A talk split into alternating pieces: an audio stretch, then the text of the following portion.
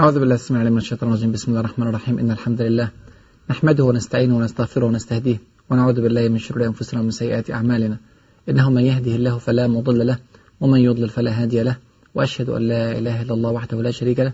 وأشهد أن محمدا عبده ورسوله. أما بعد فأهلا ومرحبا بكم في هذا اللقاء الطيب المبارك. وأسأل الله عز وجل أن يجعل هذا اللقاء في ميزان حسناتنا أجمعين. مع الحلقة الرابعة والعشرين من حلقات قصة الحروب الصليبية. في الحلقة اللي فاتت شفنا موت الغازي ابن أرتق رحمه الله وموت بلك ابن بهرام ابن أرتق رحمه الله ويعني انفراط العقد وتفتت إمارة الأراطقة بين عدد كبير من الزعماء ومن الأمراء. وذكرنا إن إمارة الأراطقة كانت بتحتوي على يعني أو بتمتلك أسير من أهم الأسرى وهو بولدوين الثاني ملك بيت المقدس وكان موجود في حلب وكانت حلب وقعت في قسمة حسام الدين تمرتاش ابن الغازي وحصل نوع من المفاوضات ونظير هذه المفاوضات أطلق بولدوين الثاني في مقابل بعض الواجبات التي يجب أن يقوم بها منها إعطاء بعض الحصون للمسلمين ومنها قمع ثورة دبيس ابن صدقة الشيعي ومنها يعني نوع من تسليم الرهائن لكي تحفظ حقوق الدولة الإسلامية والأمة الإسلامية والرهائن دولة رهائن صليبيين طبعا كان منهم ابنة بولدوين الثاني ملك بيت المقدس وابن جوسلين دي كورتيني اللي هو أمير الرهن شفنا إن حسام الدين تبرتاش كان راجل عنده نوع من السلبية كان ضعيف جدا كان يحب الدعة والرفاهية كان قاعد في مردين وسايب حلب. الحقيقة إخواني وأخواتي حلب عانت الكثير والكثير في غضون العقود الطويلة التي مرت بها منذ يعني عشرات السنين.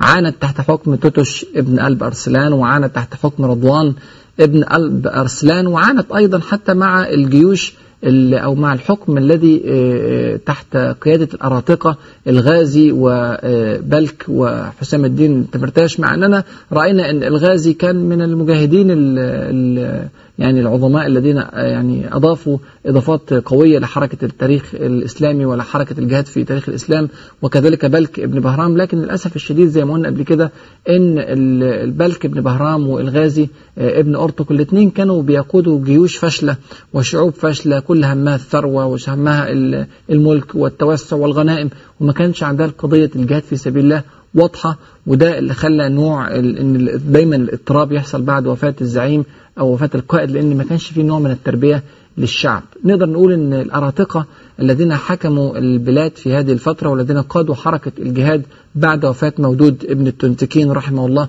وإلى هذه اللحظة كانوا زي حكومات الطوارئ اللي بتقوم عشان تصلح موقف معين أو وضع معين أو أزمة معينة بتمر بها الأمة الإسلامية لكن دون تربية واضحة لشعب ودون تربية واضحة لجيش وهكذا كانت كلما حققنا انتصارا كلما ضاعت ثمرات هذا الانتصار وضاعت النتائج المرجوة من تحقيق الجهد الكبير الذي يبذل في المواقع سواء موقعة البلاط التي انتصر فيها الغازي على روجر الأنطاكي وقتله أو سواء المواقع التي حقق فيها بلك بن بهرام نصرا كبيرا بأسر جوسلين دي كورتيني مرة ومرة الثانية بولدوين الثاني ملك بيت المقدس. المهم إن بعد هذه الأحداث حسام الدين تمرتاش مش عايز يقاتل حتى في وجود الرهائن الصليبيين اللي في إيديه. وأهل حلب وجدوا إن في أزمة كبيرة جدا. البلد محاصرة بجيوش بولدوين الثاني المتحالف مع دبيس ابن صدقة والمتحالف مع جيوش أنطاكيا وأمير طرابلس. يعني في أزمة حقيقية تمر بها إمارة حلب وإمارة حلب يعني متروكة لإنسان لا يحب القتال ولا يحب الصراع. والأسرى والرهائن الصليبيين في إيدين سلطان بن منقذ أمير شايزر اللي هو كان وسيط في الاتفاقية. فاضطر يعني فقهاء حلب وأعيان حلب أن يذهبوا إلى إمارة الموصل ليسلموا إليها إمارة حلب ولا تعطى لحسام الدين تمرتاش. وطبعا إمارة الموصل كانت تحت حكم أقصنكر البرسقي في ذلك الوقت ولقاها فرصة طبعا كويسة جدا لتوحيد الموصل مع حلب لاستكمال مسيرة الجهاد. لأنه كان عنده رغبات جهادية وزي ما قلنا كان رجل يتسم بالصلاح وبالتقوى وبالورع وكان فعلا بيحب أن هو ينصر الإسلام والمسلمين فقبل بهذا الأمر وضم بالفعل حلب وضم حلب للموصل وبذلك تكون حلف في منتهى القوة بين أعظم إمارتين على الساحة في ذلك الوقت إمارة الموصل وإمارة حلب. لو إحنا الحقيقة شفنا بعض الأزمات شفنا أزمة موت الغازي وأزمة موت بلك بن بهرام وأزمة إطلاق بلدن الثاني دون يعني عائد يذكر للأمة الإسلامية فإن كل هذه الأزمات أفضت إلى نتيجة مهمة جدا وعظيمة جدا وقيمة جدا وهي وحدة الموصل مع حلب ودي وحدة هيكون لها أثر كبير جدا في حركة الجهاد الإسلامي بعد كده. أولا طبعا الموصل قوية جدا وإمارة ثرية وإمارة فيها كثافة سكانية عالية وكذلك حلب فانضمام القوتين سويا. هذا يعطي قوة إسلامية كبرى. الحاجة الثانية كان في حركة جهادية صالحة موجودة في شعب الموصل وفي علماء الموصل وفي أرض الموصل. هذه الحركة ستنتقل إلى مدينة حلب وبالتالي تتحول طبيعة السكان من طبيعة يعني عاشت على القهر والاستبداد والظلم إلى طبيعة مجاهدة عالمة تعرف دينها وتعرف ربها سبحانه وتعالى. الاتحاد بين بين الجيشين أو بين الإمارتين سيجعل هناك جسر عسكري متصل بين الموصل وبين حلب وبين المناطق التي فيها الصليبيين. وطبعا ده هيدي فرصة كويسة لجيوش حلب إن هي تقاتل لجيوش الموصل أن تقاتل في أرض حلب وفي أرض الشام دون أن تخاف من عدم وجود مدد أو عدم وجود حصون ترتد إليها في حال الهزيمة. وأنتم فاكرين الأزمة اللي وقع فيها مودود ابن التنتكين رحمه الله عندما جاء ليجاهد في أرض الشام فأغلق رضوان ابن تتش الأبواب يعني دونه فوضعه في مأزق شديد لأنه يقاتل الصليبيين دون حصون يعود إليها في حالة الهزيمة. فبهذه الوحدة بين حلب وبين الموصل اتحلت هذه المشكلة الكبيرة. الحقيقة كان أثار يعني هذا العمل كبيرة جدا وبدأ بالفعل أقصنكر البرسقي يحاول أن يعيد من جديد حركة الجهاد في سبيل الله وبدأ يجمع الجيوش ودخل بالفعل على منطقة الشام واستطاع أن يحرر كفر طاب وده أحد الحصون الضخمة اللي كان مفروض بولدون الثاني يسلمها لنتيجة المعاهدة التي تمت وأخذ الرهائن أقصنكر من سلطان بن منقذ أمير شايزر وبدأ يتكلم مع بولدون الثاني في موضوع الرهائن وفي موضوع الحصون واستقر الموضوع على مباحثات جديدة وسلمت الرهائن للصليبيين في نظير أن يسلم حصن كفر طاب وبعض المناطق المحيطة به للمسلمين وتعقد هدنة بين الطرفين. يحاول فيها أقصنكر البرسقي رحمه الله أن يعيد تنظيم الصفوف وإعادة بناء حلب ويضمن فيها عدم الهجوم على حلب في هذه الفترة. وبالفعل سلم الرهائن وأخذ حصن كفر طاب ورجع للموصل يجمع الجيوش وأرسل يعني بعض الأعوان إلى منطقة حلب وكان على رأس هذه الأعوان عز الدين ابن عز الدين مسعود ابن اقصنكر ابن شخصيا جعله على إمارة حلب. وبالفعل بدأ المسلمين ياخدوا شكل جديد شكل جهادي جديد. بيفكرنا بأيام مودود ابن التونتكين رحمه الله.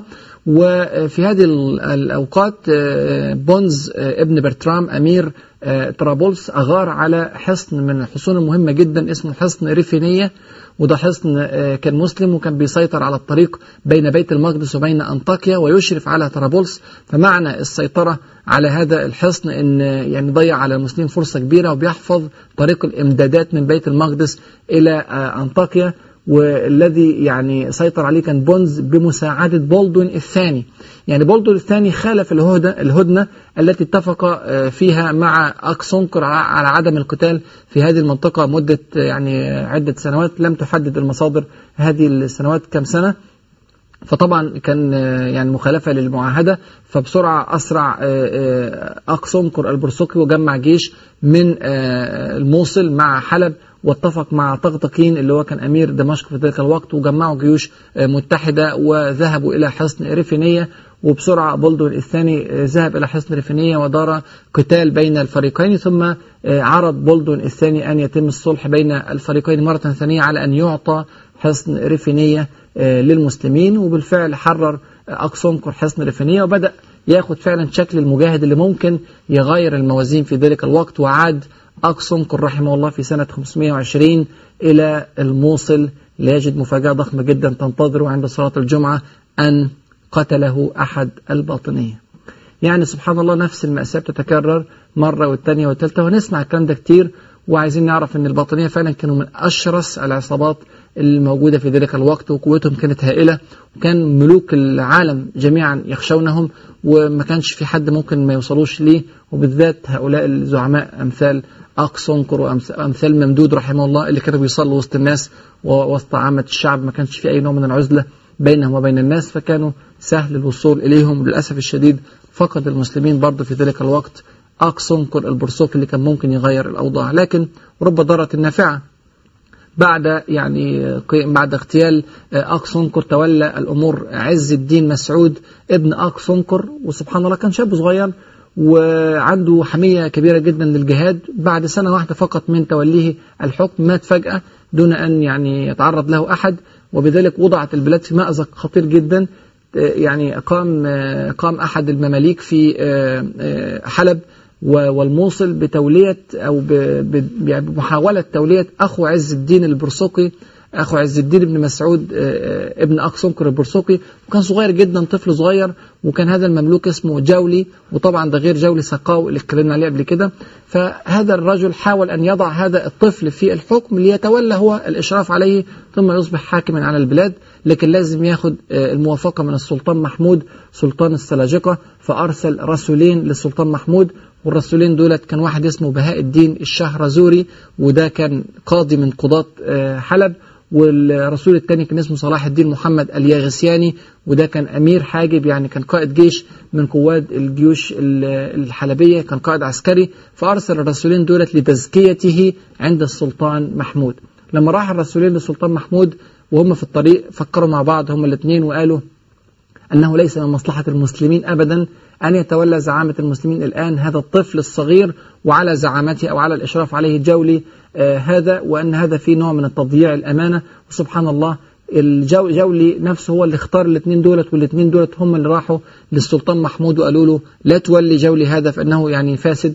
وأن هذه الإمارة مواجهة مواجهة مباشرة للصليبيين والأمال تعلق على اتحاد الموصل مع حلب ولذلك نرجو أن تولي أمر المسلمين رجلا يصلح أن يقود المسلمين وقال لهم طيب تقترحوا مين اللي تولوه على البلاد؟ اقترحوا عدة أسماء لكنهم من ضمن هذه الأسماء رشحوا اسم معين قالوا هو ده اللي ممكن يغير فعلا الأوضاع ويغير الصورة ويعيد حركة الجهاد إلى ما يجب أن تكون عليه ويعيد البلاد إلى عهد مودود رحمه الله. الاسم ده هو مين؟ هو عماد الدين زنكي رحمه الله. يبقى توصية بهاء الدين الشهرزوري وصلاح الدين الياغسياني أن يولى عماد الدين زنكي الرجل الذي أظهر براعة فائقة في المعارك السابقة سواء في أيام مودود رحمه الله أو قبل مودود في أيام جكرمش وأيام كربوغة لو تفتكروا من أوائل الحلقات. يعني كان ليه ذكر في هذه المعارك وكان ليه صوت مسموع وكان ليه إشراف على بعض المعارك العسكرية ضد الرها وضد غيرها فذاع صيته بين المسلمين وعرف المسلمون أن هذا الرجل من الممكن أن يؤدي خدمات جليلة لحركة الجهاد الإسلامي. وبالفعل وافق السلطان محمود على تولية عماد الدين زنكي أمر الموصل وأمر حلب وبذلك ستبدأ هذه البلاد مرحلة جديدة تماما عليها مرحلة يتوجه فيها كل جهد الدولة وكل جهد الأفراد وكل جهد الحكومة للجهاد في سبيل الله ولتوحيد المسلمين وللعمل على رفعة ونصرة هذه الأمة العظيمة أمة الإسلام. لازم طبعا نتساءل مين هو عماد الدين زنكي رحمه الله. الذي ظهر في هذه الصورة. إيه ترى هي أصوله إيه جذوره. عمرنا ما هنقدر نفهم قصة عماد الدين زنكي رحمه الله من غير ما نرجع لجذور عماد الدين زنكي ولأبي عماد الدين زنكي رحمه الله وهو أحد عظماء المسلمين أيضا وكان اسمه أقصنكر الحاجب. وطبعا ده مختلف عن أقصنكر البرسوقي الذي اغتاله الباطنية منذ يعني أيام قليلة أو شهور قليلة كما ذكرنا. أنا أحب أكلمكم على أقصنكر الحاجب أبو عماد الدين زنكي قبل ما نتكلم على عماد الدين زنكي عشان ربنا سبحانه وتعالى يقول في الكتاب الكريم وأما الجدار فكان لغلامين يتيمين وكان تحته كنز لهما وكان أبوهما صالحا. فربنا سبحانه وتعالى حفظ الغلامين بصلاح الأب. وهذه هي حالة عماد الدين زنكي تماما لأن عماد الدين زنكي رحمه الله توفي عنه أبوه أقصنكر الحاجب وهو لم يبلغ بعد العاشرة من عمره. يعني عماد الدين زنكي نشأ يتيما نشأ وحيدا ما كانش ليه إخوات ولكن ترك له الأب الصالح أقصنكر الحاجب الكثير والكثير والكثير كما سنرى. ولذلك ربي عماد الدين زنكي على عين الله عز وجل فنشأ نشأة دينية واعية جهادية فيها من الفروسية وفيها من فنون القتال. ما لم يوفر إلى كثير من الناس الذين رعاهم أبوهم وعاش معهم السنوات الطوال. أقصنقر الحاجب الحقيقة كان من الملوك من القواد العظماء لملك شاه وملك شاه اتكلمنا عليه قبل كده في حلقات سابقة وهو الملك العظيم الذي كان يحكم دولة من الصين إلى الشام وكان ملكا عادلا وكان ملكا تقيا ورعا وكان من أعظم قواده أقصنكر الحاجب وكان مقربا جدا إليه لدرجة أنه أنعم عليه بلقب عجيب جدا سماه قسيم الدولة. أي أنه الذي يقاسمه إدارة وحكم الدولة. تخيل لما ملك عظيم زي ملك شاه بيحكم دولة بهذا الاتساع يعطي هذا اللقب لهذا القائد معناه أنه بيحب حب كبير. وطبعا أقصنقر الحاجب فعلا كان أهل لهذه المحبة. وحصل نوع من القلاقل الشديدة في أرض الشام في أيام ملك شاه. والقلاقل حصل فيها نوع من النزاع بين يعني أكثر من قوة. وعشان ما نوجعش دماغكم في النهاية يعني في آخر هذه الصراعات تولى توتش ابن قلب أرسلان القصة. طبعا ده بيرجعنا الأيام يعني الحلقات الأولى لما اتكلمنا على توتش ابن قلب أرسلان كيف تولى منطقة الشام. لكن ملك شاه ما كانش عايز يولي منطقة حلب لتوتش ابن قلب أرسلان اللي هو أخوه فولاها إلى أقصنقر الحاجب وبدأ أقصنقر يتسلم مدينة شديدة الإضطراب. كان فيها فتن كثيرة جدا وأحوال مضطربة نتيجة الفتن المتكررة والصراعات بين زعيمها السابق اللي كان اسمه مسلم ابن قريش العقيلي وبين سليمان ابن قطلمش اللي كان بيحكم سلاجقة الروم وبين توتش ابن قلب أرسلان أخو ملك, ملك شاه ابن قلب أرسلان. يعني كان فيها اضطرابات شديدة أدت إلى تدهور التجارة وتدهور الزراعة وتدهور الحالة الأمنية بشكل مريع في بلاد حلب. ملك شاه كان عايز يرجع الأمور إلى نصابها فما لقاش أفضل من أقصنكر الحاجب أن يوليه أمر حلب ورفض أن يتولى أمرها توتش أخوه مع أن توتش طبعا يعني من العائلة السلجوقية لكن معزة قسيم الدولة أقصنكر الحاجب في قلب ملك شاه خلته يعطيه هذا المنصب الحساس. لما أقصنكر تولى أمر حلب لقاها في وضع مزري جدا من الحالة الأمنية المضطربة ووضع اقتصادي متردي فبدأ بالتدريج وكان عنده نظرة شمولية ما اشتغلش في مجال واحد وترك الآخر اشتغل على المجال الأمني على المجال الاقتصادي على المجال السياسي على المجال الاجتماعي على المجال العمراني على المجال الديني. سبحان الله في كل المجالات بدأ يصلح وأول شيء اهتم به هو تطهير حلب من المفسدين ومن المجرمين وبدأ يقر الحالة الأمنية وأقام الحدود الشرعية في البلاد وبالفعل يعني أقام الحدود على القتلة وعلى السارقين. وطبعا حد ممكن يتخيل أن نتيجة هذه الحدود الشرعية التي أقيمت فتركت مجتمعا مشوها من مقطوع اليد أو من المقتولين أو المرجومين في أرض حلب. أنا بقول لكم لا الكلام ده ما حصلش. هو الحدود طبقت على مجرم أو مجرمين وارتدع البقية لأن ده حكم ربنا سبحانه وتعالى وأصلح الله عز وجل به الأرض والكون. وقسيم الدولة أقصنكر الحاجب ما كان منه إلا أن طبق شرع الله عز وجل فاستقامت الأمور إلى حد كبير في حلب بل إنه أضاف حكما عجيبا جدا أقره وطبقه في بلاده وهو أنه طبق مبدأ العاقلة.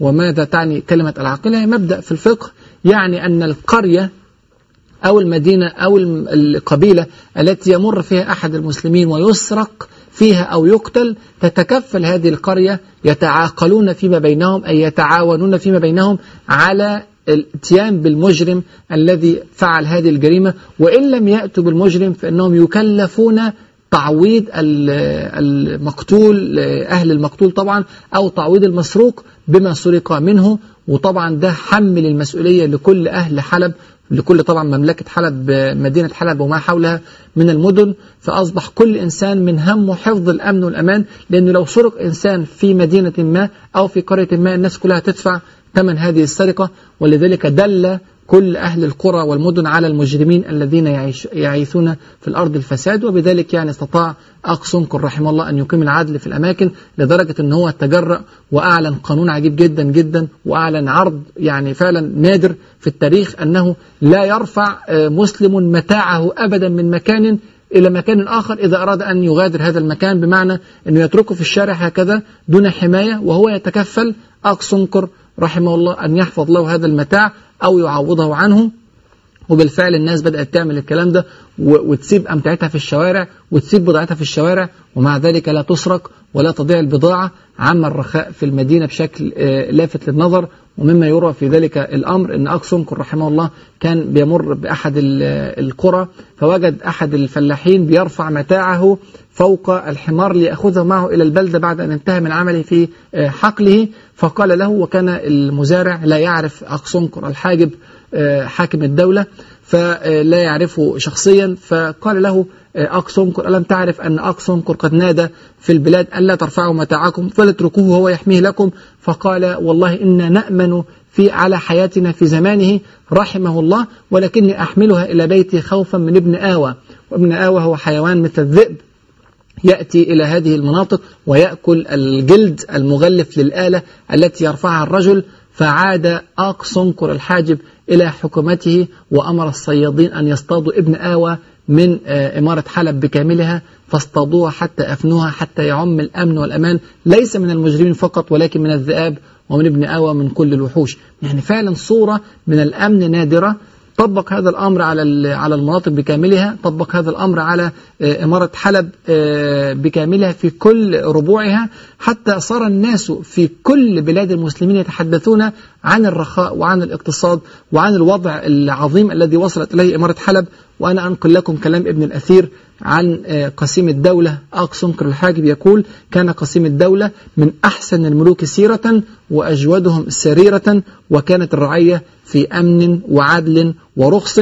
ويقول في موضع آخر كانت بلاده بين رخص عام وعدل شامل وأمن واسع. هو ده أقصنكر اللي تربى في بيته عماد الدين زنكي رحمه الله. أقصنكر الحاجب رحمه الله أيضا اهتم بالنواحي العمرانية وهو الذي يعني يعني جدد منارة مسجد حلب الجامع. وإلى الآن اسم أقصنكر الحاجب منقوش على منارة مسجد حلب الجامع. كان بيتميز بإخلاص شديد جدا جدا للأمراء السلاجقة. كان مخلص شديد الإخلاص لملك شاه في كل حياته. وطبعا توتش ابن قلب أرسلان كان بيكرهه كراهية شديدة لأن توتش كان متولي زعامة دمشق وكان نفسه يتولى زعامة حلب. وكان عايز ياخد فعلا الزعامة لولا أن ملك شاه أعطى الزعامة لتوتش اللي أعطى الزعامة لأقصنكر الحاجب فكان بيحقد عليه حقد شديد لكن ما كانش عارف يتصرف في وجود أخيه ملك شاه سبحان الله في سنة 484 وبعد خمس سنوات من تولي أقصنكر الحاجب حكم مدينة حلب مات ملك شاه. وترك السلطنة الكبيرة لابنه برقياروك ابن ملك شاه وتوتش ابن قلب أرسلان طمع في السلطنة الكبرى وبدأ يفكر يحارب برقياروك وبدأ يفكر يسخر أقصنكر الحاجب معه لمساعدته في حرب برقياروك لكن أقصنكر الحاجب كان عنده وفاء كبير لملك شاه وقرر أن يفي ملك شاه أن يفي لملك شاه وأن يحفظ ملك شاه في ابنه برقياروك وخاصة أنه يعلم أن برك ياروك ملك عادل على خلاف تام مع طبيعة توتش الظالمة فقرر أنه ينضم إلى برك ياروك لكن إزاي يعمل الكلام ده؟ وهو موجود أصلا في منطقة الشام قرر أنه يقوم بحيلة خطيرة جدا وهذه الحيلة قد تضيع عليه حياته. ترى ما هي هذه الحيلة؟ وكيف استطاع أقصنكر الحاجب أن يحفظ برك ياروك ابن ملك شاه؟ وما هو رد فعل توتش ابن قلب أرسلان على هذه الحيلة التي قام بها أقصنكر الحاجب؟ وكيف ربي بعد ذلك عماد الدين زنكي؟ هذا ما سنعرفه في الحلقة القادمة. أسأل الله عز وجل أن يفقهنا في سننه وأن يعلمنا ما ينفعنا وأن ينفعنا بما علمنا. إنه ولي ذلك والقدر عليه. والسلام عليكم ورحمة الله وبركاته.